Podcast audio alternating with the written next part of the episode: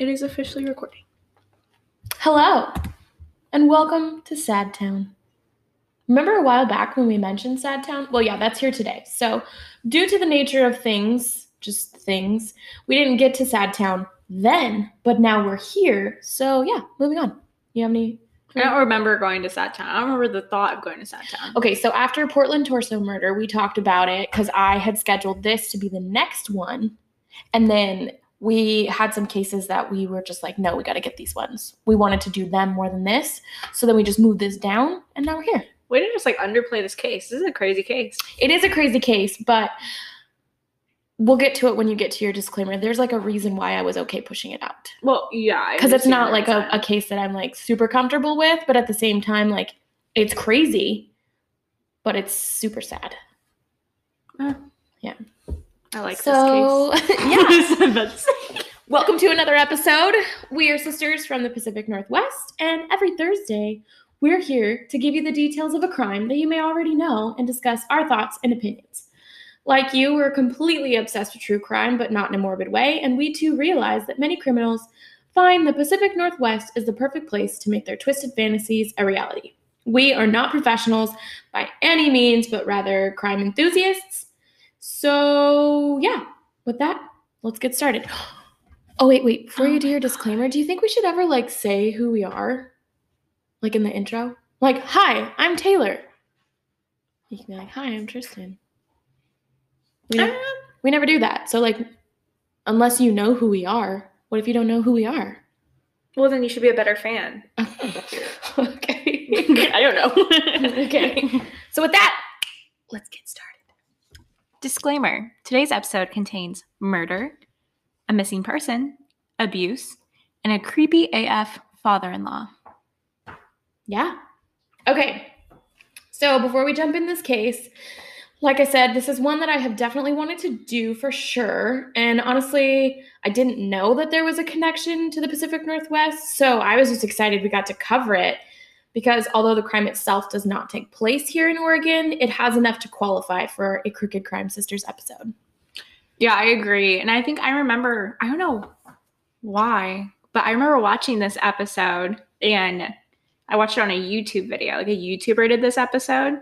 So I didn't like, Kendall Rae. no, No, I didn't wasn't? watch her. Oh, she has one too. That's what I watched. Oh, I watched Bella.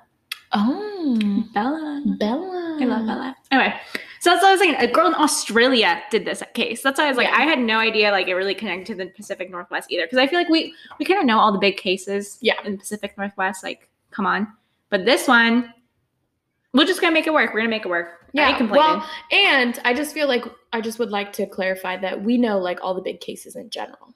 So like on top of the fact that we know all the ones in the Pacific Northwest, I feel like we really like there's not a case that someone brings up to either of us that we're like, "Oh, I've never heard of that." I mean, I do. I'm just tooting our own horn right now. I, I do shed a single tear and you know pour pour one out for whatever for the cases that we will not be able to Oh, put on our Pacific Northwest podcast because yes, because there are they, some are so so so good. they are. And then there's cases like these where like it specifically didn't happen like in Oregon, but it for sure took place in the Pacific Northwest, so we're totally taking it. Yeah, And I think we're thieves, and you can call it thievery, but we're definitely doing stuff in Alaska. I don't care what anybody says. That's Pacific Northwest. I don't care. You I can mean, disagree. I'm totally gonna do one in Canada too. So, Yeah, exactly. So it's our podcast. If you don't like it, go away. but there's many I want to do. That's not even. But yeah, there's so many. There's so many. Or even in California, like how far is too far south? In California. Because I would love to cover the Scott Peterson one, but I feel like that one is still too far south for us. yeah, But- Mm. You know. that Patreon. Just just wait. We're gonna Yeah. start a Patreon, and there's literally gonna we're just gonna like come out with like ep- we're gonna like yeah this is once a week. Patreon's gonna be like three times a week because there's gonna be so many So cases that many we're gonna want to do. And there's yeah, there's there's there's crime networks. So we're never gonna run out of cases to cover. Ever. Dude, that's just the ones that are on my heart, and they're forever on my heart. And I think there's really not any in Oregon and Pacific Northwest that are on my heart. That I care about. Not like saying I don't care about them. Yeah. Sorry, that was like really rude. But they're not like as crazy of like this kills me. Like this case, literally, like I will never forget it. You know what I mean? Yeah. No, I totally know what you're talking about. Anyway, All right. So today's crime initially takes place in the year 2009. Whoop whoop. So you are graduated. You were 10. So here's what's going down in the world at this time. First of all, swine flu. Y'all remember that? I remember that. I have so much that I really want to say and like plug my personal opinion on everything that's happening right now in comparisons to COVID, but I'm just not even going to go there. yeah, I mean, I I wrote like the next case I'm working on is actually during the same time. So I remember I wrote the swine flu as like A big thing. yeah, a big thing happening in the case. Because we were freaking out about it. Everybody was losing their minds, but it was nothing in yeah. comparison to the crazy that's going well, on. Well, that's like, right I. COVID is like a boss level. I think that's what I wrote in my Yeah. podcast. Like we are now on the boss level of yeah. flu pandemics. Yeah. But next up, this is the thing that just defines the year Michael Jackson. 2009 was the year that we lost Michael Jackson, and I can tell you, I remember the day. I remember when it happened. I remember exactly where I was. I literally sat down and I cried because we lost the king. And I don't know if anything else really needs to be mentioned about the year because that definitely just that takes the cake. Where were you exactly? Do you where were you? I was in Madras, Oregon, sitting on someone's front porch when I found out. And I literally sat down and cried. And I called Aunt Karen and we How cried together. dramatic. We cried together. I know exactly where I was too. yeah, whatever. How dramatic. Where were you? I was at um our mother's ex-boyfriend's mother's house. Oh, in Pasadena. Yeah, I was there. I remember watching the news. And then, fun fact, I remember because he was supposed to have a tour, Yeah. and I went with my mom's boyfriend to go get the tickets because they were handing out tickets, and you literally just had to pull up in Oh, line. Yeah, you So went with him. He Oh. had, I don't know if he has the tickets or if mom has the tickets. someone, Someone, has it. has the tickets, and the bracelets. I think it's been like a mystery in our family, but I would just like to say I was in the presence of those last tickets. tickets, Michael Jackson tickets, the tour that never happened. It was it was this is it. Yeah. This is it tour. Mhm. Yep. Yeah, I was in the presence of them. Yeah. I don't know where they're at. Couldn't tell you. And I even remember being like interviewed on the news. Oh, seriously? I don't think they like because they probably interviewed a bunch of people. I don't think it was like actually on the news, but I remember a news reporter like talking to him. Yeah. And like I don't I didn't say anything. I was again I was 10, so I was like, Yeah. here I am. But yeah, so just a little sweet fact. nice. But yeah. All right. Well, see, that was exciting and fun to talk about. Now we have to talk about something awful. All right. Well, it's heartbreaking. We don't know where the tickets are. Yeah, it is. That's true. They're probably worth a lot now. yeah. Anyway. Put them in a shadow box. So, December 6th, 2009, meet the Powell family. Josh is married to his wife Susan, and together they have two boys. Susan is 28 years old, and on that day, she went and attended church with her boys, and then she walked home with a friend. Later on, a neighbor comes over. They have breakfast for dinner. Love that. She leaves after they eat, and then Susan's like, Yeah, I'm tired, so she goes to lay down. But Josh plans to take the boys out sledding. 8:30 p.m., a witness sees Josh return home and pull into the garage.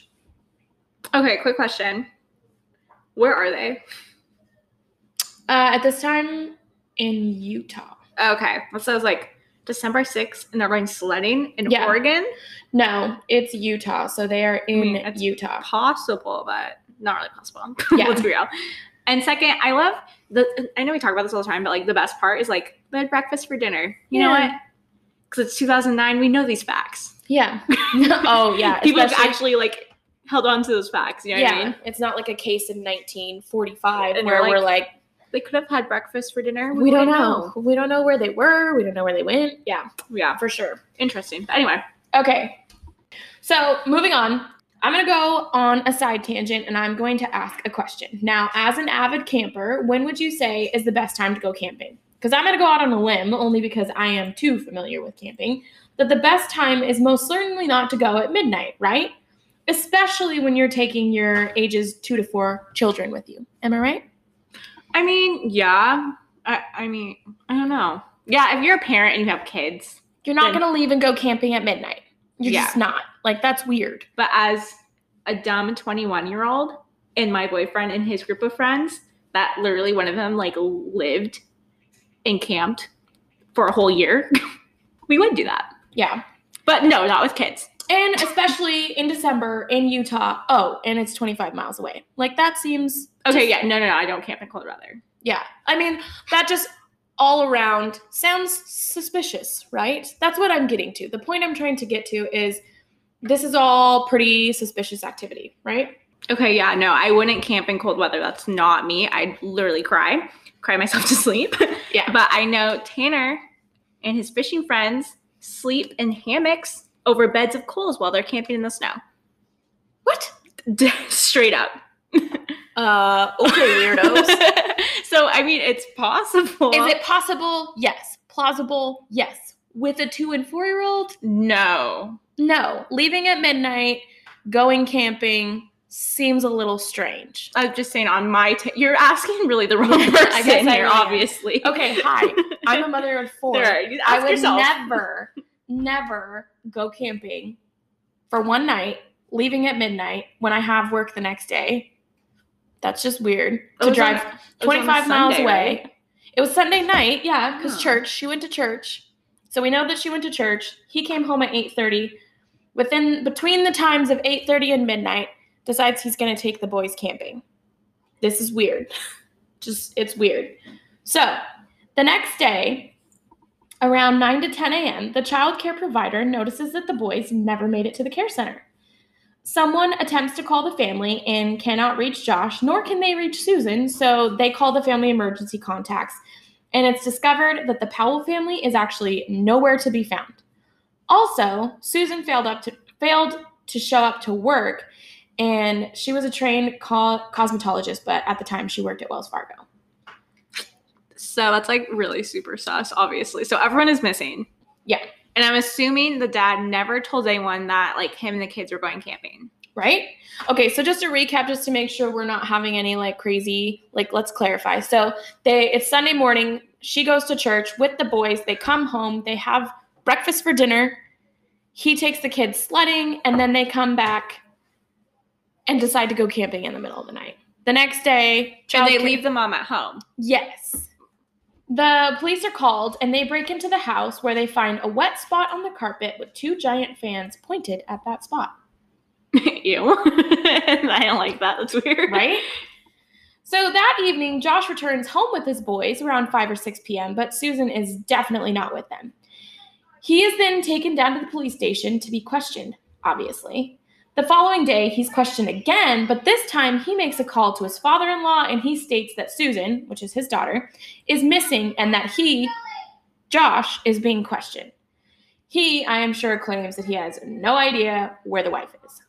Wait, so he's like, my wife's missing, but he's whining about being questioned. Yeah, pretty much. I hate people that do that. like, like, not to be weird, but I feel like if my significant other was missing, I'd want the police to question me. Yeah. And then literally every other person in the world till they find out who did it, you know? yeah, exactly. I don't get why people get offended when they're questioned by the police. So, like, why are you so upset unless you have something to hide? Right? Exactly. Like that's exactly what you said. Like if something happens, you're going to be questioned. That that's step 1. Yeah. I mean, I guess I'd be annoyed if it was like they took like three days to question me and I was the only person. to Be like, Yeah. sir, move on. It's not me. Pick someone else. Like, I'd be annoyed if like they're wasting time. But But an, an initial questioning, yeah, that's Yeah. part of that's protocol, sir. yeah. That's like And it's more of like if she's missing, they need to figure out what what could have happened. yeah, And you're the you're her husband. You know exactly what she would do. uh, you live with her. yeah. If you knew she like, oh, she could have went on a run. Like if I wouldn't know that, you know, his Yeah. her parents may have not known that, but like, oh, she started running, and then maybe she disappeared. I don't know. Anyway, Yeah. it's just dumb. So by the 9th of December, a warrant was issued and the police enter the home of the Powell family and some items are taken. They take boxes, bags, and a computer. One article claimed that there were traces of Susan's blood in the home, along with a will and a note that stated if she were to go missing, it may not be accident, even if it looks like it. Okay, what? That is like a huge red flag. Yeah, yeah, yeah. Yeah. So they head out to the camping area and they check, but sadly they find nothing. But they do make note that A, it's literal blizzard conditions. And B, it doesn't even look like there was any sign that Josh or his kids camped there. And C, he left at midnight with work the next morning. And D, he also claimed that it was Sunday, not Monday. So he didn't tell his boss that he wouldn't be coming in that day. Like he thought he left like on a Saturday night to Sunday, not Mhm. it was Sunday to Monday, which we'll get into this in a second, but your wife went to church. Church is church is Sunday, sir. Church is on Sunday. Yeah, I don't know if he's. I mean, benefit of the doubt. Lots of boys love them. They're really clueless. Sometimes. They're not really all there. Yeah. But I don't know how they would he would miss the fact that like, oh, my wife went to church. It's Sunday. Yeah. Hmm. So at this point, we have a missing mother, a grieving father with two young children, and the family is concerned, along with the church community that they belong to, which is the LDS church. So this is why I'm kind of like pointing back at Josh and being like, hey, bud, You're part of the church. you you're don't part of the what day it church. You want to tell me you don't know what part, what day Sunday is? Did he not Like, go to church, or did he go to church? I don't think he went, but his family did. So again, sure, sure, Josh, you can say, yeah, I didn't know what day it was, but I don't believe him. Hmm. So they hold a vigil in which in which Josh doesn't speak, but he hands out flyers of his missing wife that night at the NBA game somewhere between the 9th and the 14th. So they're in Utah, so they go to like the Utah Jazz or whatever. Josh decides that it's time to get himself an attorney. Now, before anyone jumps the gun and assumes that that's associated with his guilt, let me just say that we all know that the spouse is always the first suspect. So if it were me, I would have gotten a lawyer too. Like, I'm not saying I wouldn't have gotten a lawyer. It's wise for him to have himself like protective. However, he definitely looks super sus when he skips out on his third interview with police, but he does submit to a DNA swab, Yeah, I agree. No matter what, the spouse is always looked at, but usually the spouse is like all hands on deck with trying to find their partner. right? Also, this just came to mind. How do they test like spouse? Like, of course you have their DNA on you. Yeah. You got hair. I- My hair is literally in Tanner's beard every single day embedded. I know how it happens, but he'll pull like you know. Yeah. So like, how do they get past that? I don't know. I honestly don't know. One day we are going to have a discussion with some cops just because let's get these clarifying questions out of the way so that we're add it to the educated. Yeah. If I murdered my boyfriend, but you found hair in his beard, could I say there's always hair in his beard? That's a good Is that a way to get out? That's a good question. Hmm. Okay. All right. So, being that it was just before the Christmas holiday, Josh actually returns to his hometown of Puyallup, Washington. And you know what? I totally text Ken and I asked her to like help me pronounce it, and she told me, but that was a long time ago. So Yeah, she texted me after the I know she laughs at us when we pronounce Mm. things wrong. where Sequamish. it's Weyerhaeuser. That's I can't even pronounce the stupid name Yeah. right. Weyerhaeuser case. So the boys actually go with their dad and they go stay with their grandpa in Washington. Now they hold vigils in both Washington and Utah and they continue to talk to the community and continue the search.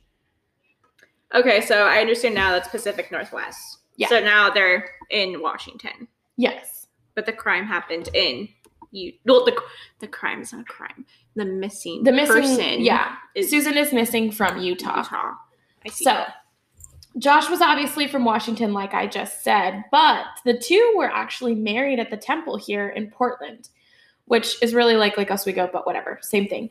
And our story isn't over yet, so there's so much more to come. So yes, Susan is a missing person from Utah, but the both of them are actually from up in this area, and they got married here. Did they? So just, just So Josh was actually born in 1976 to his parents, one of which I will say is pretty relevant in the case, and his name is Steven. Now, it said that this was a dysfunctional family and that his mom filed for divorce around the time that Josh was 16. This was super detrimental to Josh, who took it really, really hard. Josh's dad, Steven, was the type of father that seemed dissatisfied with the LDS church, and he enjoyed sharing his porn addiction with his teenage sons. So he was definitely like, they grew up LDS, but daddy was like, nah, let's go look at this together. What the heck? Yeah. That, that was like literally from right field, like left field, Yeah. whatever this thing is. Like I was not expecting that to come. Okay.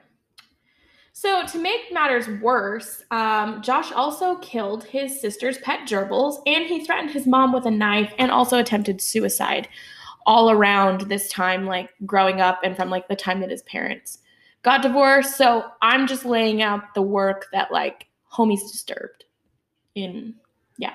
Well, I feel like there should be a rule if you acted like this, you should be on like, you know, the FBI's watch list. Right? Like this is honestly the makings of a psychopath. As Yeah. we all know. I know. Happy Face Killer, he told us, like, this is how you do it. So, anyways, by the time eight, Josh turns 18, he moves to Seattle and he went to the University of Washington. He had a girlfriend there, and the two of them moved in together. And she was said to view Josh as very a very possessive person. And I quote, "He would have restrictions and limitations on what I could and couldn't do, and when it came to my family." Oh, and I quote, he would have restrictions and limitations on what I could and couldn't do when it came to my family. She later recalled, if I was going to visit them, he had to come too. I couldn't go by myself. End quote. Finally, in my opinion, she was smart and she went to uh, go visit someone in Utah and she never returned and she broke up with him over the phone. Honestly, that's like a brutal way to break up with someone, but seems like it was the only like way to get him to leave her alone was like get out of there. Yeah, exactly. Also sketch that like he ended up living in Utah. Do you think he like followed her? Dude, I don't even know. I didn't think about that until you asked that question and then like, kinda- ew. I wouldn't be surprised. But then he got married here. Yeah. So, So- I don't know. Still after that one girl. Yeah, have a wife and kids. Let's all move to Utah to go find her. Like, ugh, creepy. Well, okay, here. So listen up. So not too much later, Josh meets Susan. They start their relationship, and like I said earlier, they married at the temple here. Now, for some time after the wedding, it was said that Josh and Susan actually lived with Josh's dad, Steven. Remember the creep who showed porn to his kids? Yeah, that one. So it's in this time Susan finds out the hard way that Steven is even weirder and more disturbing than like she bargained for. Like he's a super creep obsessed with following her and recording her most of the time without her knowledge. That's so gross. And she has to like live with him. Yeah, exactly. Yikes. And it just gets weirder. So this guy actually stole her chonies from the laundry, read her journals, and even wrote some lame love song about her and posted them on websites anonymously. Like th- it was actually out there on the internet. You said chonies. Everybody says chonies in this family. Mm-hmm. Yes, I know who we got it from, but Well, you need to specify what chonies are. underwear. For those of you who don't know. Anyway, So Steven stole her underwear. Blech. chonies. Chonies. okay, so then because it wasn't already bad enough, this psycho decides that he's going to confess his love for his own son's wife, and she denies him and is like, "What? Ew!" And then all of this was actually like recorded. That is actually so funny. He like recorded his confession of love to her and the rejection. like Yeah, exactly. like what, solid rejection. Yeah. what did he think was like gonna happen? That's just obviously he thought it was gonna end well if he recorded it. He's like, I'm gonna record this and we can rewatch it every year on Yeah, our wedding like, anniversary or something weird. weird. Like what is You're the dad. Like, ugh. It's so gross. So thankfully, Josh and Susan move away because, dang, who the heck is going to stay in that situation? Oh, yeah, no one. And real talk, like, what would you do? Oh my like, what would you do? I don't know. I'd leave, like, peace out to my husband. Cause But that's like after already all the creepy stuff had been happening. Like, this was just like broke the camel's back kind of thing. He was Oh, already stealing her underwear, recording her, like making weird advances and passes at her, like Well, super uncomfortable stuff. the worst thing is like about in-laws, they're like there forever. You can't like Yeah, I mean you could, but you totally can, but I don't know. Obviously, yeah. I don't know. We know I do we know the dynamic after that situation with like did they ever visit the dad? Oh, I don't know. I, I don't know necessarily. He's close enough to like take him. Well, I mean, I guess, we- mm. but like you know, take the kids back to like pull pull up whatever pull, pull all up. pull all up, pull, pull, pee. Yeah, I don't know. but you know what I mean? Like, Yeah. Ugh. Well, the kids weren't even born at this point. So No, I mean in the, like now. He took the kids back to Washington Yeah. after she went missing, to, and they stayed Yeah. with dad. So like he's close enough to him to do Yeah, that. I Like his guess- kids hang out with him. Well, and we'll get into that in just a little bit. It it doesn't seem like Josh was really that concerned about it, which is just disgusting and disturbing on a whole different level. Yeah. Like Susan had these issues and Josh was kind of like, "Yeah, that's wrong, but okay." Meh. Yeah, exactly. So, back up. Um they're um they end up moving outside of Salt Lake City and two years after the incident, which took place in 2003, they have their first son, so in 2005, and then the second son in 2007. Also, super gross. But yeah, he like totally stays in touch with his dad and continues his relationship. Like, Okay, so he died. Mm. yeah.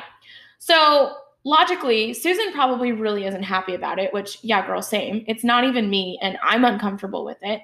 But she seemed to be like a really avid writer, and in her journal, where she shared her discontent with her marriage and his relationship that he had with his dad. The fact that he didn't even attend church is among other things, but things like finances. And even Susan's friends would say how controlling, like, Josh was. First off, props to Susan because like journaling is literally like one of the hardest things in the world. I don't know how people do it. I wish I could do it. Like I wish I I wish I had something important to journal about in my life. But I don't I I've tried and I'm like, wow, I literally have nothing to say. It's not even how journaling is, though. Like, what is journaling? I journal all the time. Like you just talk for okay, so for me, like a new way that I've been journaling is like when something happens and something bad happens or I have something I need to say but I don't want to say it to that person, I will go write it in my journal. Yeah, I don't have those problems. So that like at least I'm like getting it off my chest, but the Bible says Scripture Oh. says that a fool runs their mouth, but a wise person knows when to stay quiet. So I'm working on not running my mouth because I'm really good at running my mouth. So in those kind of things. And it's not like every person who journals is like writing about, you know, great Gatsby parties. It's like you just journal about your life. Like, hey, I have nothing to say. I mean, I like when I don't write like dear diary, like I write to Jesus, obviously. So it's one of those things. well, call me a fool because I ain't journaling. Okay. Anyway, Anyways, back to the story, and obviously, I'm not gonna say it. um, I mean, I guess it's nice though that she did journal because now we have like actual, like straight up evidence that like her marriage is weird. Her husband was weird. yeah, Her husband's great. dad was weirder than weird. You Yeah. know? Well, and honestly, like when I remember when I was taking college classes and stuff like that, like a lot of times, like some people wouldn't become famous for like their writings or their paintings or anything until like after they were dead. But a lot of those people kept journals, so you got to mm-hmm. know like who they were because of their journals. Oh my gosh. Yeah. That just reminds me of my favorite show. Are you ready? yeah. I literally screamed the other day because it was on. Because me and Tanner like you know clicking through the channels, and he was like, "Oh my god, like, I needed to believe you." what is it? Antique Roadshow. Oh. oh my god, the people are always like, they're like, "Oh yeah, they're super poor, and then their paintings were good, and they sold this one for twenty cents, and now they're dead, and it's worth like thirty grand." Exactly. So you need to start journaling because maybe we're not going to be famous now, but when we're dead, we'll be super famous and everybody's going to know everything about me and they're not going to know anything about you. Who was Tristan? Well, she said she didn't like journaling. So, and that's that. you know what? Maybe the podcast could be your journal. Like, just you speak your mind. I do say lots on the podcast. Yeah, it's a good way to like get your energy and your feelings out. Anyways, Eh. Let's go back into the crime. So it's July of 2008, so a whole year before uh, Susan goes missing. She actually made a video that to this day like still baffles me, and I've watched it. I was like, have you watched? I've never watched the video. You never watched the video? Oh my gosh! It's well, knowing everything that happens, like it's so. It's like, ugh, it's ooky. I don't like it. But anyway, she creates this video where she goes through her entire house and she does like an inventory, like, oh, uh, if we die or if something happens to us, kind of thing. And she like repeatedly kind of says that throughout the video. Mind you, this is a year before she dies. A year. She doesn't die. a year before she goes missing. We still to this day have no idea what happened to her. But I don't know. I've heard people give opinions on like why they think it's normal or how it could be normal, but to me, I just think it's freaking weird Wait, what's the excuse of it being normal? to to have like an inventory of your stuff. Like, should something happen to you? Should you have a brain aneurysm or get in a car crash or something? But it's like she's walking through and she's like, okay, here's all of Josh's stuff. Here's our stereo system. Like, I mean, the the only thing she doesn't really go through is like her kitchen to say like, here's our plates. But like, she walks through her whole house and is like telling you, oh, here's all my jewelry. Here's all his tools. Here's all these things, and it's just it's just odd to me. Like, it's super weird, That does sound weird. right? Um, but you can watch it. Like, I don't know, find it on YouTube. Like, I've watched pieces of it. I don't think I've seen like the entire thing, but like someone obviously found it and uploaded it. And yeah, it's just weird. the OG vlog. Yeah. I've never, yeah, I've heard of the video, never seen the video. Um, I think it's it, it it's obviously weird. Uh, and a whole year before she went missing. Yeah. In July of 2008. So literally over a year before she went missing. You know, I'm just gonna Eliot Ness this, you know. okay. Um, oh, it's Ness. I said Ness. Whatever. Yeah. Same thing. Um, my guess is that Josh was an active journalist also, and she read his journal, and then she found out, and she knew she was gonna die. That's my guess. Plausible. And he probably burned the journal. Ooh, maybe. Ooh, that foreshadows something. But It foreshadows things that I don't even think you realize too. what do you mean? Like there's something else. But anyways, so it's No. in this time she creates a secret will and she makes the note that says like if she dies it might not be by accident. Now I'm just saying, you don't write stuff like that if you aren't having some sliver of concern that something might happen, right? Like I know it's like I have life insurance You at have 21. you have life insurance. I have don't life insurance just in case something happens. I have a sliver of concern. I I don't mean, know what. no, but do you remember when you first started dating Tanner and I was always like, give me your location, tell me where you are, so if he takes you into the woods, I know where to find your body. You know what you told me? A hundred percent. I was like, I remember what exactly I said. I like asked him like, when do you like know, like you know, whatever that you're in love with me or something dumb like that. And he's like, I think it's the time that we went up to the woods and you like trusted me to go up to the woods and go shooting with me all by yourself, Right? Because he's like, honestly, I was petrified that you went. I was I remember being so scared and I was telling everybody, I was like, Tristan's going out into the middle of the woods with this boy. We don't know who he is. We don't know where they're going. I made her send me her location. Like I was freaking out because my first was thought was he's gonna murder her in the woods and bury her body. I tell him all the time, I'm still waiting for it. I mean, we've gone out shooting multiple times now, and I'm always like, I feel like he would have done it by now. So who knows? Who knows? We'll find out. I mean, I do like good thing I got a life insurance. I do like Tanner and I think he's trustworthy. I'm just saying, like, it's still in the very back of my mind, like it's still a possibility.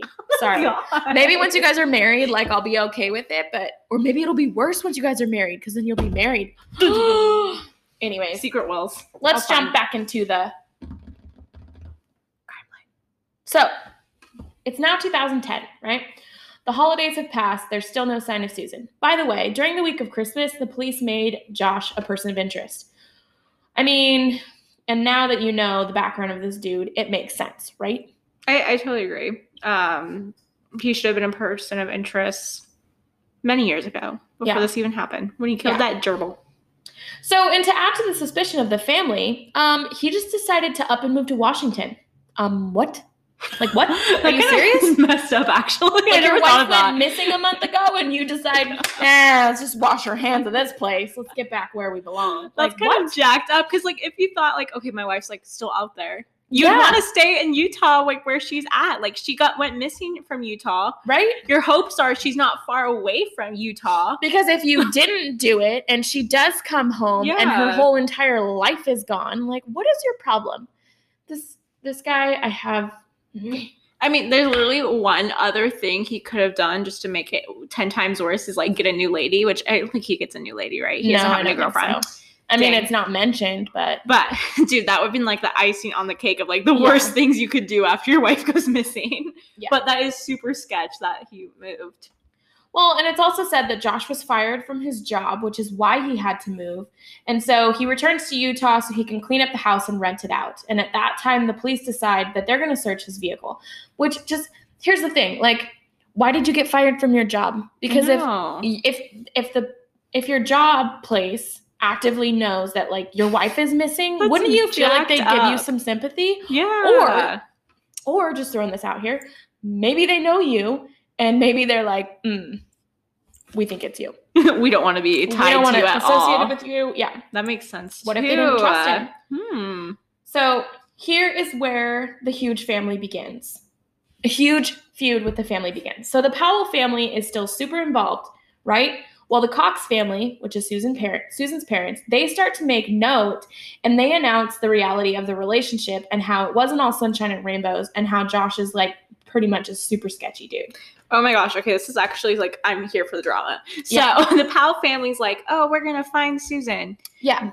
Josh is innocent and he's looking for her. Yeah. And then the like Susan's parents, the Cox family's like, yeah, uh, Josh is the one that did it. Let's be real. So Yeah, stop playing games. Can you turn yourself in? Exactly. Like once they like let some time pass, I think like maybe a few months, but like once he moved, like mm-hmm.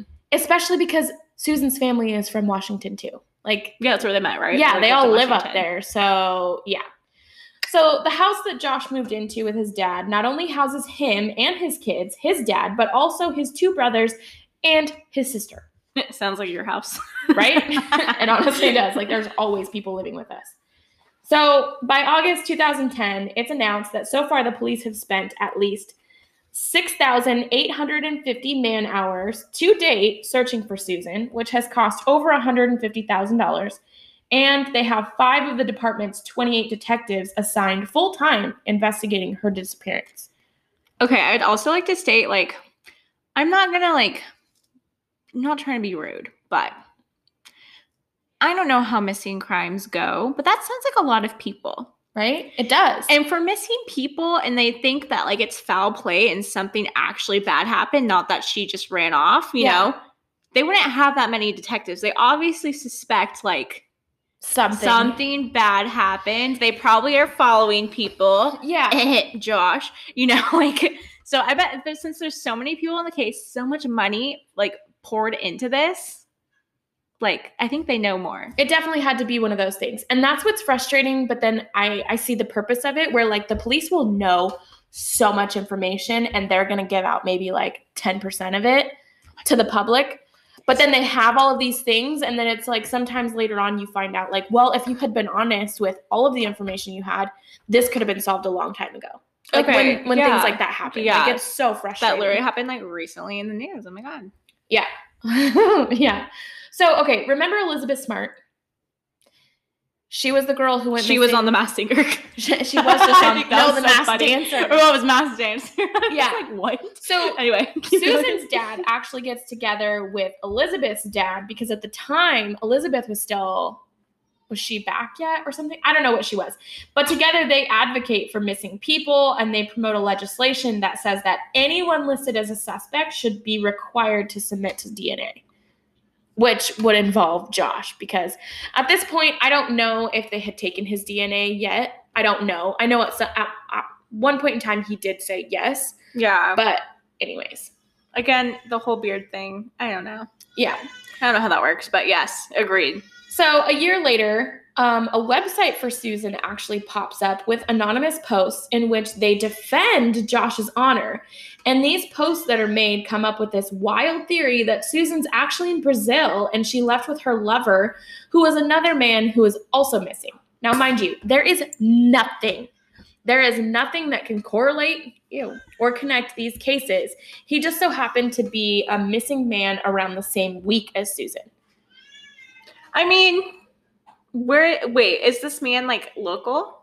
I don't know if they were like from the same area. I all I know is the fact that like he went missing the same week Susan went missing, so someone along the way was like, "Well, obviously these two have run off and they've gotten married and they're living in Brazil."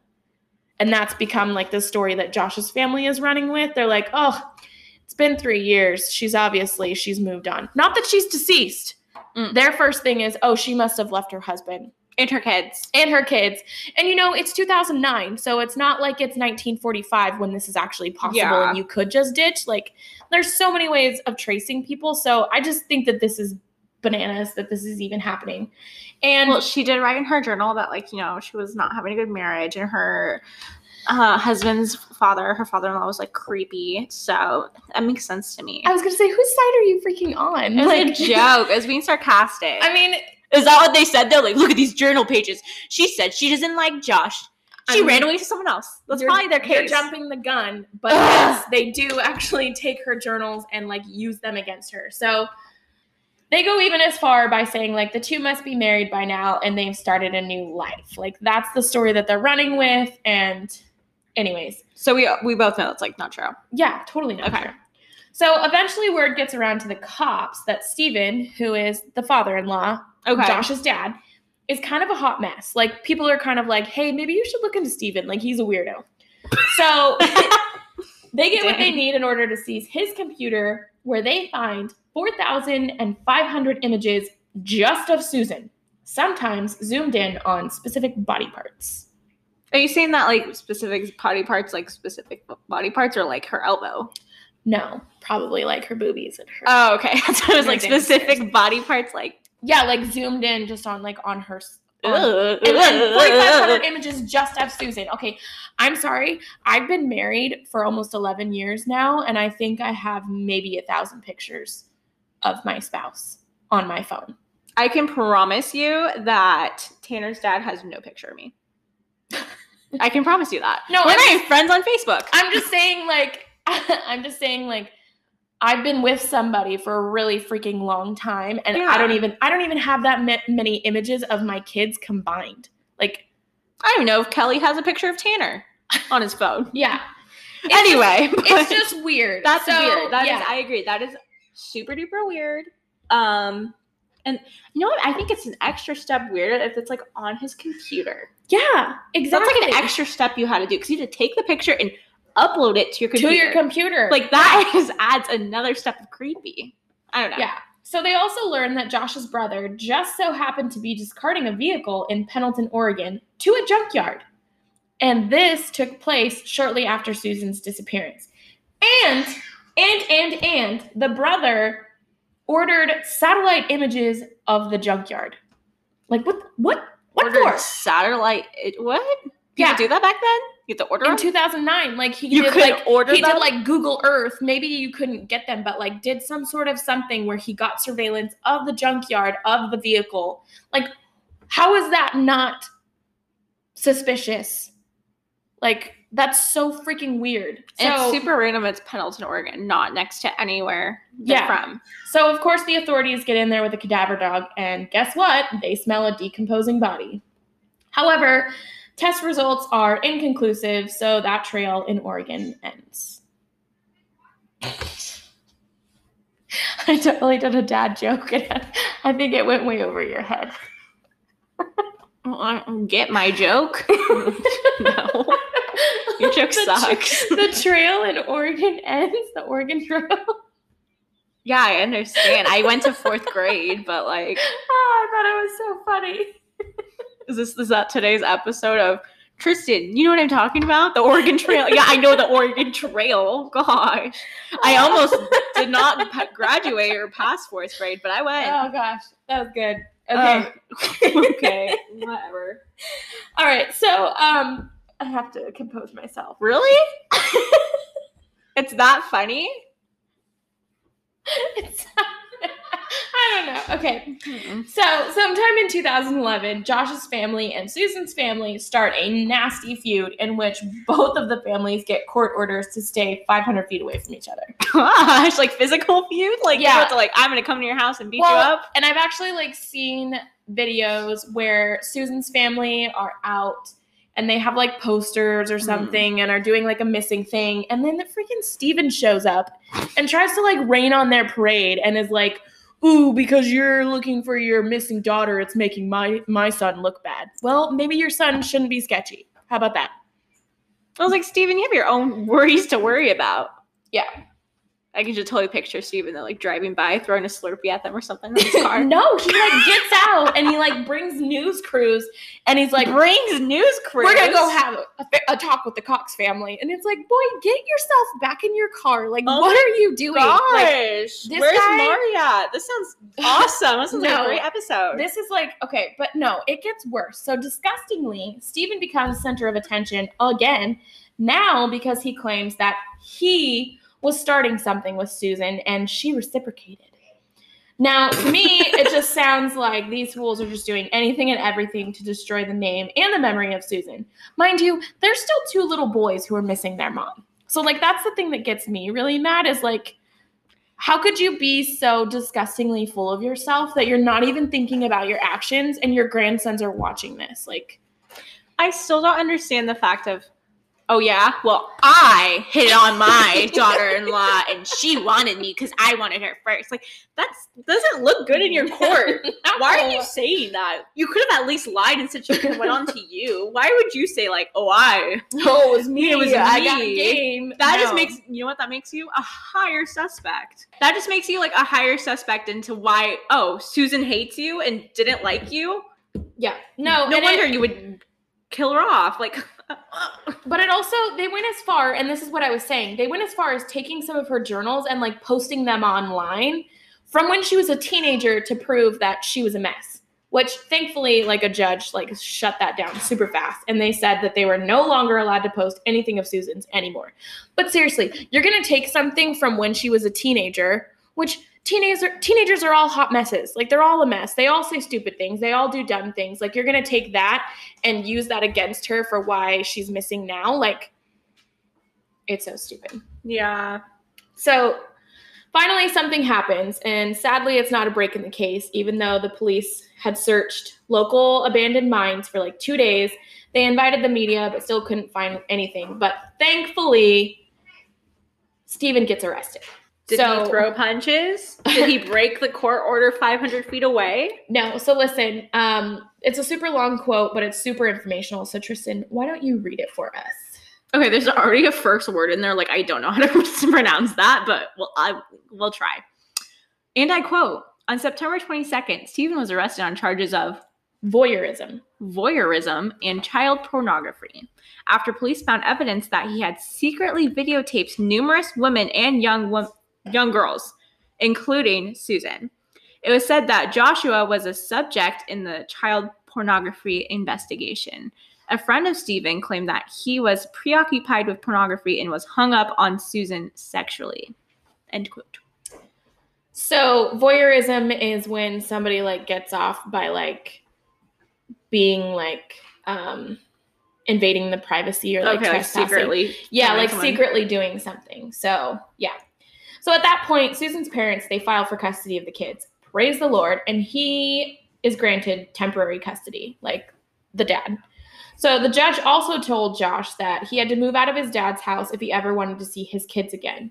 Now it said he was a total douche, and so he goes and he rents a house to make it look like he had his own place, but he never really left. Like, ew, why would you even stay there? Why would you want to stay there? Wait, why are you spending money to rent a house to look like you have a house? So that he could get custody of his kids, so that he could see his kids. Well, wait, what? So there's just so much wrong with this. Like I just I can't. It's a waste of money. Yeah. So he like totally goes and he like gets this house to rent, But never So- moves in. but never moves in. But then has it there to make it look like okay, according to the courts, like I did the right thing and I have this house now. And you got So- fired from your job. Yeah. So there's just a yeah. Late 2011, another thing relative to- to the case comes up when one of Josh's sisters, not the one who lived with him, believed that Josh was responsible for the death of Susan. Along with the sister who did live with him, she also was like, yeah, that's probably true, but then later withdraws and said that, oh, she was just pressured by the media. Hmm. Okay. Sure, Janet. Like, whatever. Like, why would you even Who's Janet? it's just like, okay, Janet. All right, Nancy. Just some It's Sure Jan. That's like an actual thing sure from. Jan. I think it's from. Uh, I don't know. I never seen the show. Uh, I know what show you're talking about. Yeah, what? Sure Jan is a thing. Sure Janet. I put Janet. All right. I feel like an old person. Who's Janet? I'm so confused. Anyway, Okay. I, so- I get what you're saying. So the sister, the, her name's not Janet. The no, one Janet. sister is Alina, and I don't remember what the other sister's name is. Okay, as long as their names. Okay. wait. Yeah. Anyway. So, also in 2011, they do a full evaluation of Josh, and they determine that he was he was an adequate parent. He had de- decent work history and no history of violence. However, they also sound a bunch of words, which to me just makes it sound like he's a full blown narcissist. And for those of you who want to know specifics, here you go. And I quote Josh's failure to admit to the normal personal shortcomings, his overbearing behavior with his sons, and his persistent defensiveness and paranoia. The initial recommendation was for Joshua to have visitation with his sons several times a week, supervised by a social worker. End quote. Okay, so like the things you listed, they're not very specific. I want to know more details. His overbearing behavior with his sons. What did he do? I don't know. That's all. and I the got. paranoia. What is he paranoid about? I would Uh, love well, to know. It's just basically saying that he's like a he has a very like paranoid like personality. Like he's constantly paranoid about everything that he maybe does. because maybe because he's a s- guilty, yeah. of I was say something? he's a serial killer, but he's not a serial killer. He's just a bad human. Hmm, guilty conscious, maybe. Yeah. Huh. Interesting. So the fact that this guy's even allowed to be near his kids when he's being looked at as a suspect for murder is completely beyond me. Like, hi, I don't think that should be allowed. They took Diane's kids from hers when she was looked at as, as a murder suspect. Like, this is 2011 now. it's only a year after, right? no, this is 2011. So this is two years after. No, two years after. Still, But like still. pretty close. Yeah, And like why? missing. Yeah, she's still missing. No one, there's no clue, no anything. Like, I'm sorry, you shouldn't even get to see your kids because, anyways. So, January 2012, the police found some disturbing things on the Powell family computer, including 400 images of child pornography.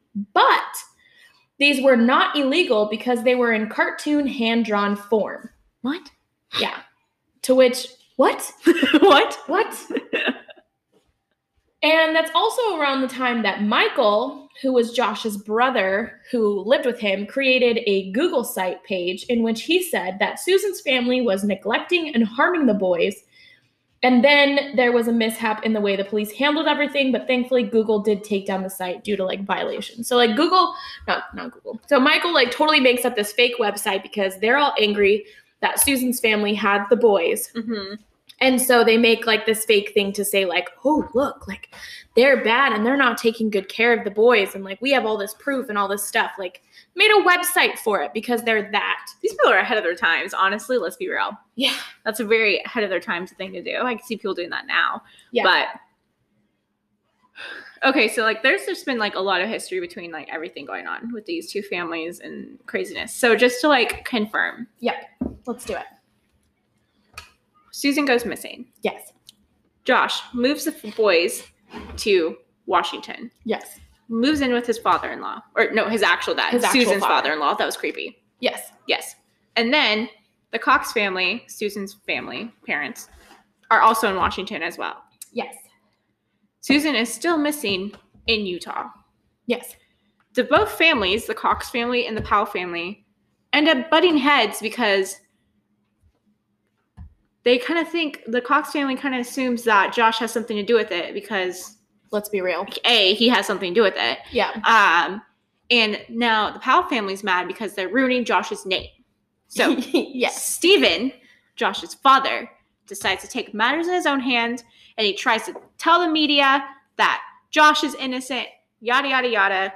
And, right? And yeah, and kind of just like paints this picture that like Susan was a problem, but really Yes. But really, all he does, Steven just makes it out to be like, no, dude, you're a freak. Like, You made it didn't- worse. Yeah, you totally made it worse for yourself, for your son, for your family, because like you came out to being, He admitted to going after Susan and hitting Yeah. on her. yeah, And her being like, no, dude, you're old. Or no, no, wait, he said that she did like him, but that's a lie. but that's a lie. Yeah, Yeah. she didn't because her journals even say like he's a freak, he's Which creepy. Joke's on him because it pretty much helps cause an investigation into Steven, the creepy father in law, Yes, in which they discover that he has a child pornography problem.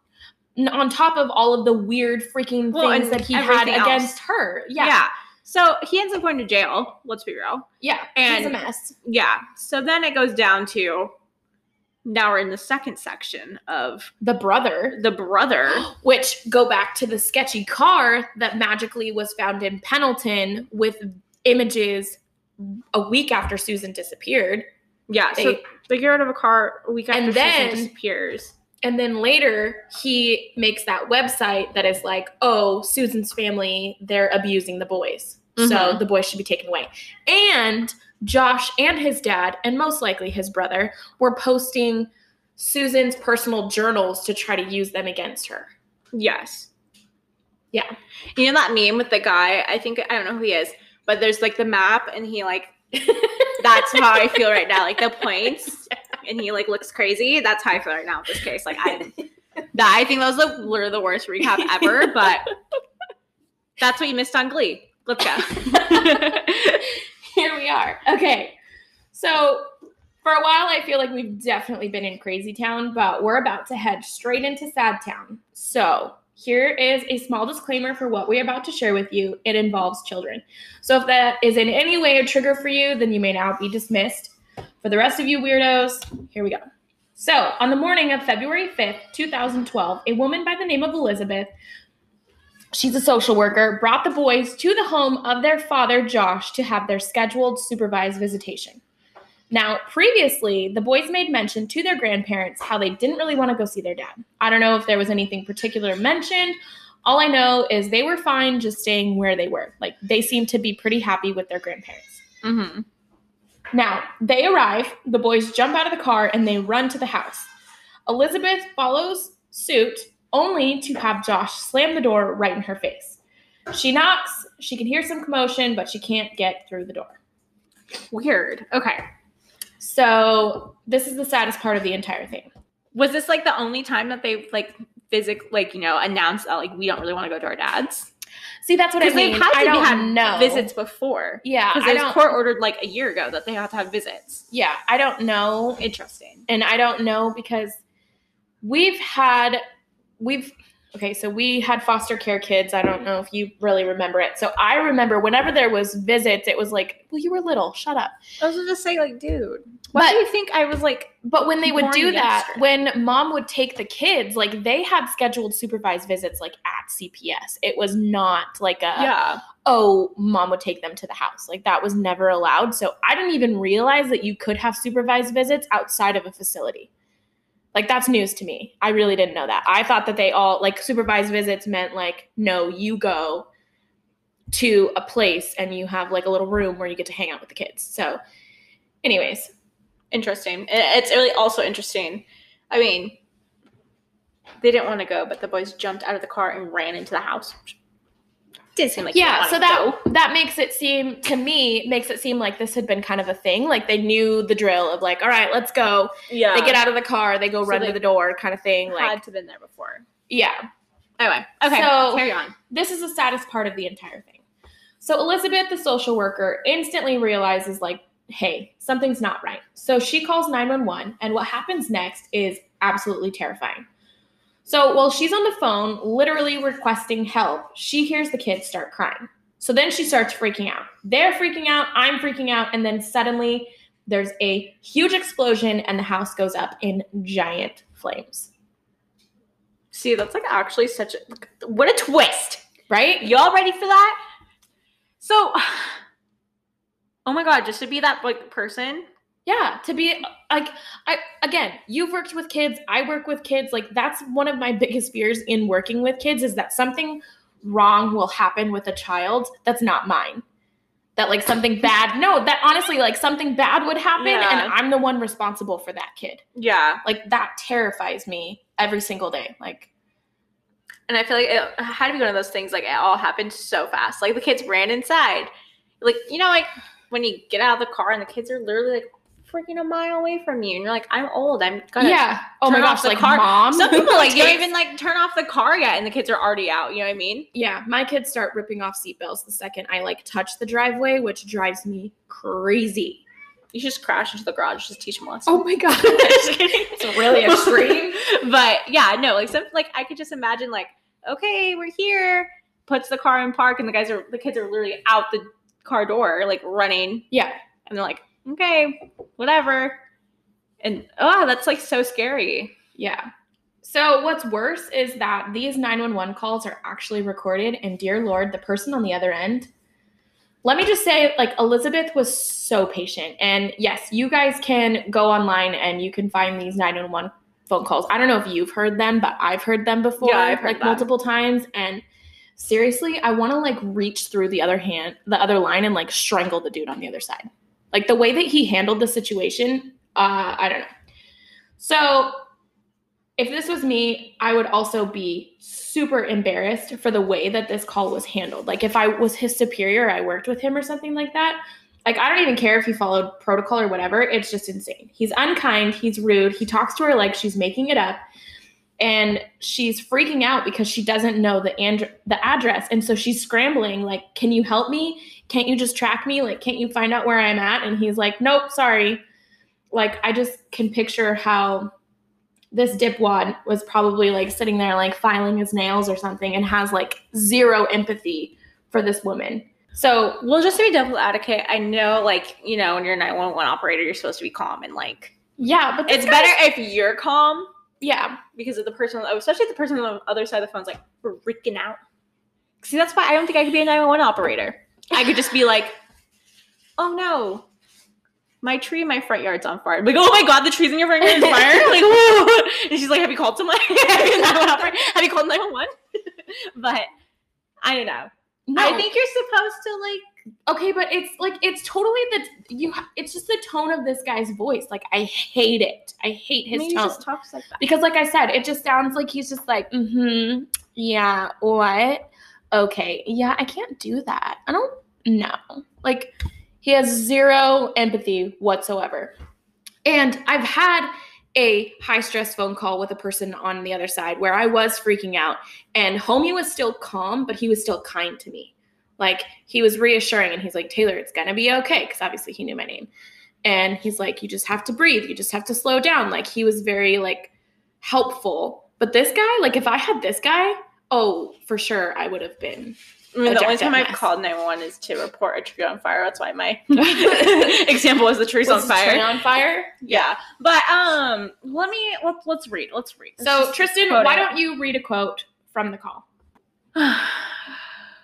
and I quote, Who is there to exercise the visitation? He asked. I am, she said. Uh, Elizabeth. The visit is with Josh Powell, and he's the husband of. And who is supervising? He asked. I supervise, Elizabeth said. So you supervise, you're doing the visit, you supervise yourself. That's what I mean. Like what? She's saying, Dang. "Hey, I need 911 here right now." And he's like, "Oh, you supervise yourself? Is that what you do? You supervise yourself? Really?" okay, Like he does kind of an attitude. he does. I Like, he says that. oh my gosh. So she says, I supervise myself. I'm the supervisor here. He goes, oh, wait a minute. If it's a supervised visit, visit, you can't supervise yourself if you're the visitor. What? Yeah. that confuses me. reading Oh that. my gosh. After getting it straight, the dispatcher told her, We'll have someone look for you there. Yeah. That's reassuring. And she's like I said, like if you listen to her, like she's panicked. She's like, "Hey, I just got here. I'm supposed to have a supervised visit. He shut the door on me. He won't let me in. He can't be alone with the kids." That's what he said. She's saying. And he's like, "Well, what what address are you at? Where are you at?" And she's like, "Honestly, I don't know where I'm at. Like I don't know the address." Where's and her clipboard? And that's what where he's like, "What? You don't know where you're at? What do you mean you don't know where you're at?" And she's like, "Well, I can go look for it, but can't you like look for me? Like I don't want to." She's basically like saying, "I don't want to leave them. I'm standing in front of the door. I don't want to go back to the car to get the clipboard to find out where the address is because she didn't even get time to like grab her things because she was trying to race to the door where the kids are." That's when the kids start crying and she's like, "No, something's wrong here. Like you really need to get here like right now." And again, he's like a little snatch face and he's like, "Well, shouldn't you have gotten in like faster and like i don't know it's it's really difficult and we'll talk about it in like future episodes like our whole system nationally is a mess with like kids and DHS and checking on things. Like there's a lot of times where things like slip through the cracks, but this is difficult because she's trying. Like she's trying to do the right thing and still something bad happened when she didn't even get a chance to try to do it right cuz like even if she had the address right there, like he's not taking her seriously. I know. I was just say I don't. I hmm, kind of like I don't know. I'm like 30% like with this guy, but mostly not with this guy because he does have an attitude, yada yada. But at the same time, like, yeah, if I was 911 and be like, ma'am, you don't know what address you're vi- having a visitation at. Like, do you not have your papers right there? Yeah, I would ask the same question. Like, lady, it's faster for me to have you tell me the address than like magically try to find you. I was gonna say, but I just think it's trash. but I think he does have an attitude. 2009 yeah he has an attitude he totally could have had access to that and i see her point where she's like hey the kids ran in so she just tried to race after them she doesn't have it right in front of her she doesn't have this address memorized like if she's a supervisor she probably has to do dozens of these so she probably has a dozen different addresses she has to go to like i just i just i want to punch this guy right in the boob like i just he drives me crazy I don't know. I still have sympathy for him. you you can keep your sympathy for him because I have zero. like all my sympathy goes to Elizabeth, and I feel awful for her that she had to be in this situation because I think again it's like wrong place, wrong time. And I've had situations, you know, like where a kid has done something after I've already said, no, don't do that. They do that, and then they almost get hurt. And like I have a heart attack because I'm responsible for you. And in this case, she was responsible for these kids. And obviously, the worst happened. So I don't know. I don't know. I'm really bad at playing like both sides. Because I've had plays where people tell me on the phone, and I'm like, I literally have no idea what you're telling me. This Yeah. isn't comprehending. You have to like, what are you talking about? I don't understand that. Yeah. Because he was like, wait, you're the supervisor. What do you mean? But I Who's the feel like he wasted so much freaking time in the time that he's sitting around, like, "Whoa, oh, you supervise yourself. And it's like, Once, he's got a little but once you find out what happened to those kids, oh yeah, he probably hates himself. Like yeah. And then you're like, time, like oh my gosh. literally like this was the wrong time to have a bad day. Like for him, like your whatever, not to say that if he would have done everything right, that it magically wouldn't have happened. Well, how long was that phone call? Uh, I think it was like eight or nine minutes. Oh God, Like it was a really long that's phone call. not very. No, never mind. I, my whole opinion changed. I thought it was like a two minute phone call. Like, okay, let's be real. Like, could no, like they were on the phone for a long time, and she called before. Like she called as soon as Josh slammed the door in her face and was like, "Hey, this doesn't feel right." Before anything had happened. So Well, you didn't give me Minutes later, of course, the house explodes, and apparently, not long before the fire, Josh wrote um, emails to his siblings and friends saying, I'm sorry and goodbye. So clearly, it was a planned attack, and it isn't until after the fire ceases that they learned that Josh actually attacked the boys with a hatchet before becoming consumed by carbon monoxide. So, also prior to the boys' arrival, he doused the home in flame accelerant. Oh, I didn't know he like axed the kids. Yeah. So that's what I mean. Like when the kids were screaming and Elizabeth was on the phone, And, like, Ugh. Yeah, they were being hacked up by their freaking father. And this bit, mm. this guy on the phone wants to be like, oh, you supervise yourself? Like that's where I get all. you did not hot and bothered. explain very well. We should have listened to this and then done the supervised call. Well, I was trying to paint a picture. Let's not painting a picture. Yeah, it is painting a picture. The picture is the kids are getting hacked up. So Anyway, this one's super hard. And I'm so sad for the Cox family. Not only did they lose their daughter and all the answers of what happened to her, but it took three whole years later and he murders the only thing that they have left of their daughter by taking the grandkids too. And like, I don't know, like I think he's just a coward. I don't know. I mean, some might say that they're happy he's dead, but I think it's all a cop out and I feel like he got the easy way out. Like if you don't value someone else's life, then clearly you don't value yours. So suicide is an easy way out. And I'm angry that he doesn't ever have to suffer any consequences. Like nothing's ever going to bring Susan or those boys back, but I wish he had to pay some sort of price. Like I don't think his life was equivalent to all of theirs, if that makes sense. wait. What? So they didn't find Susan. No. They're not going to find Susan. They don't think it was him. No, we don't know. We don't know. I still think it was him. We all know it was him. Yeah, I still think it was him and I think he killed himself He because get charged with no body. Yeah, I know, but he's dead now, so it doesn't matter. No, you still charge him. I mean, sure, you can still. Sure, Jan. I would. So it was said that Steven, who was Josh's dad, uh, was still in jail, learned about what happened, and like legit didn't care. Was like, oh, all right. And since his son's death, he's pleaded the fifth as far as anything that has to do with Susan. Again, like Steven, you're so dumb. Now we know you know what happened because you won't freaking talk, and now your son's dead. And it was also said that Josh withdrew a bunch of money and left instructions as to what to do with everything as far as his affairs go after he died. And he left his brother Michael as a beneficiary to his life insurance policy. Like, I hope you didn't get life insurance money for that guy. Like, his life isn't worth anything. How does that work? If you commit suicide, is there still like life insurance? Yeah. I don't know. Because what if he took out a million dollar life insurance, then he blew himself up? and then killed himself so that he could give it to his brother. I don't know. That's but weird. here's here's the thing. So roughly a year after all the mayhem, Michael actually too uh, took his own life by jumping off a building. So Michael's dead too. Oh my gosh. Some even believe that Michael must have either known or most likely had been an accomplice to Susan's murder, hence the whole like car thing. So, um, May 21st of 2013, they officially closed the case of Susan. One of Josh's sisters actually wrote a book, and the Cox family filed a lawsuit in order to win the estate of their daughter because I don't even understand this. Because the Powell family was in charge of Susan's estate, which makes zero sense to me because A, their son was the suspect in the murder, and B, everybody else is dead. So like why but it, it ended up being Josh's mom and Josh's sister who were in charge of in charge of Susan's estate That's and all of her affairs.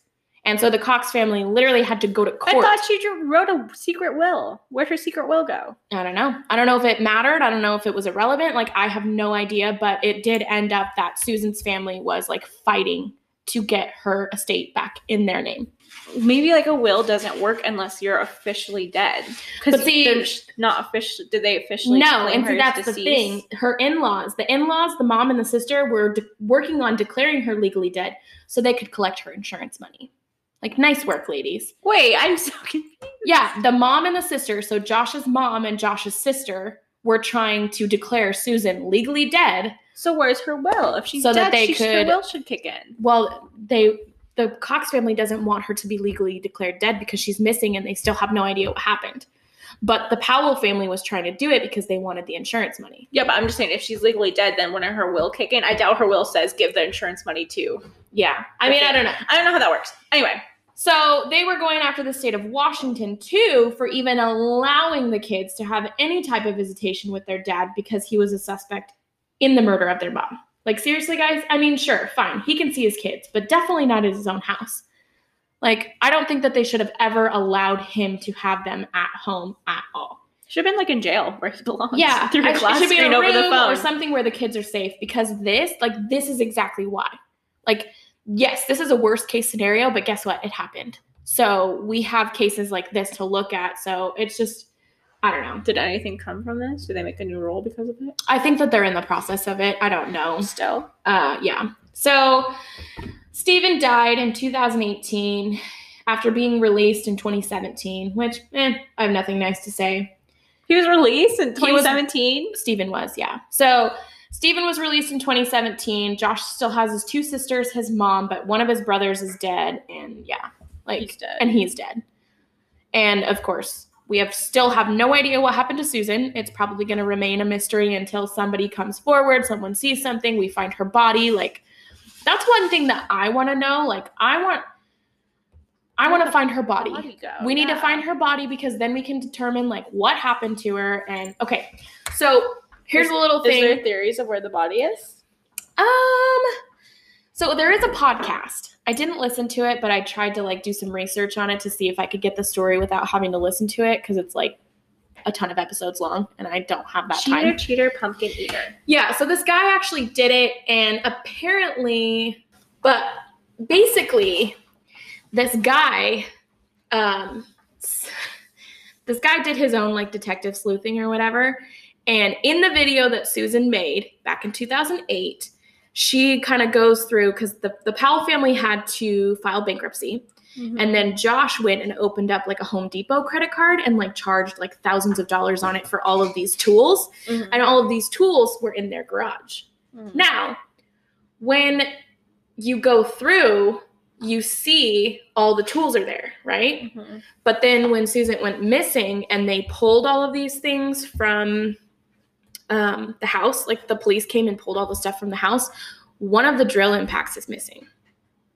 So apparently, someone went out to the campsite, I believe, or somewhere else and found something that was burnt completely. Like Hmm. it was a tool that had been completely burned down to like just little. They have Gears this guy whatever. like has like pictures of it.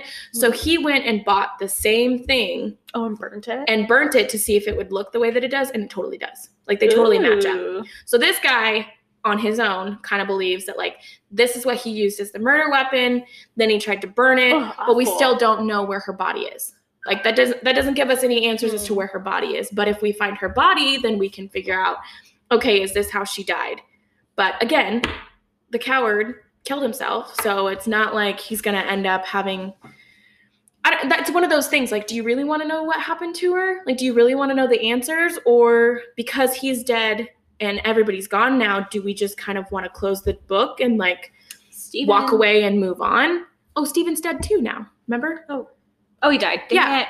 So he's dead. Michael's dead. Josh is dead. Like anybody who would have any information on it is already dead. So, other than the Lord, no one knows what happened. And that's what I mean. It'd be great if we could find her body because, yeah, sure, we could probably piece it together and figure out what happened. But until then, like, we got nothing. Hmm. Got nothing. And there's no clue where the body is. That's what I mean. They they said they went and they checked like the mine shafts. They said they checked the campground. Like, Can but that's what I don't even know if he actually went camping. He said he went camping, but that doesn't mean that he did. And it was winter. Josh wouldn't lie. I don't know. I think the car's suspicious. Oh yeah, absolutely. And it, so was was her body put in the car? That's what I thought. Like that whatever that van. That's why they took a satellite photo to make sure you can't see blood splattered Yeah, or whatever. And when I they took the works. cadaver dogs, like it smelled like B- death. But does that even mean that it was from that car? It could have been anybody's car. And like, yeah, now do we just not know? Like, Hmm. is it going to be one of those things where like, if they had gone and searched the junkyard or whatever at the time, would they have been able to find something? Dude, it's gonna be one of those things. I'm calling it now. I don't know when. Okay. De- Detective Tristan is on the case. Eliot Ness. Yep. Do you remember? I don't remember what the case is exactly, but I can't find what it, what it was, whatever. that but was. my theory is that in like you know 20 years from now, you know, as the- Hopefully it doesn't take that long. But go.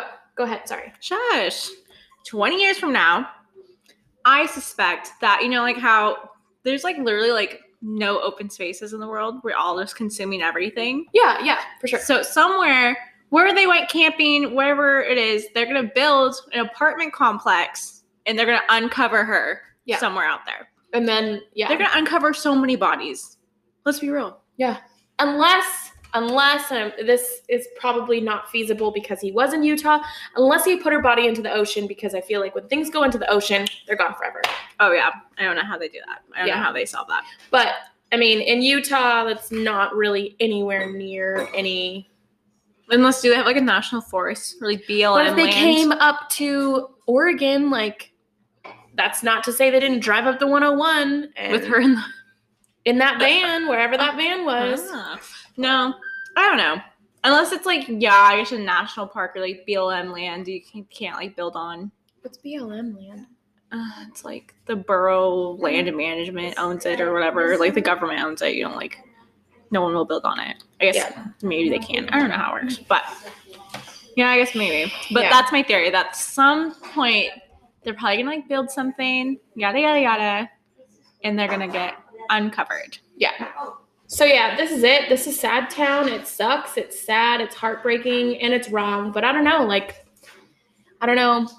Folks out there, what do you guys think? What do you think happened to her? Do you have any theories? Have you heard any different theories? Because like with what we have, I just I agree with Tristan. Like someone's gonna find her body someday. We'll be able to map it out at that point. But until then, like we're just sitting ducks, and that sucks.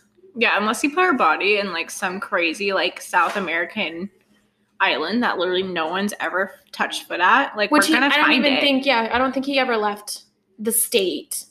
I mean, he could have. he could have, but, But but he was there. Uh, I don't know. the the murder had to have taken place in Utah. Whether or not he kept her body in Utah, that's where I don't know. Like the body could have been brought to Oregon, it could have been dumped off in Mhm. Idaho, anywhere. Like there's so many places in between here and there that the body could have been dropped off somewhere. Or maybe he didn't do it. Maybe the brother did it. Because he was questioned like the next day. yeah. So he couldn't have time to I was gonna transfer the say, body the heck- somewhere. Someone was else would have had to transfer the body. Yeah, I was gonna say, did Michael just like fly down? Has anybody? Well, he's dead now too, so we should have checked that. Like, where was Michael? Where was Steven? Was it somebody else? I mean, I bet Did they did somebody check else? it, but Yeah. See, that's what I mean. This is where the cops probably have more in their cards that they're hidden, and we're not gonna know until everything comes out. And it could have been solved a lot long ago, but they're just jerks. Did- but they did they declare it? Did they declare? I don't think they've declared her dead yet. and there's it's still an open case. I think so. Hmm.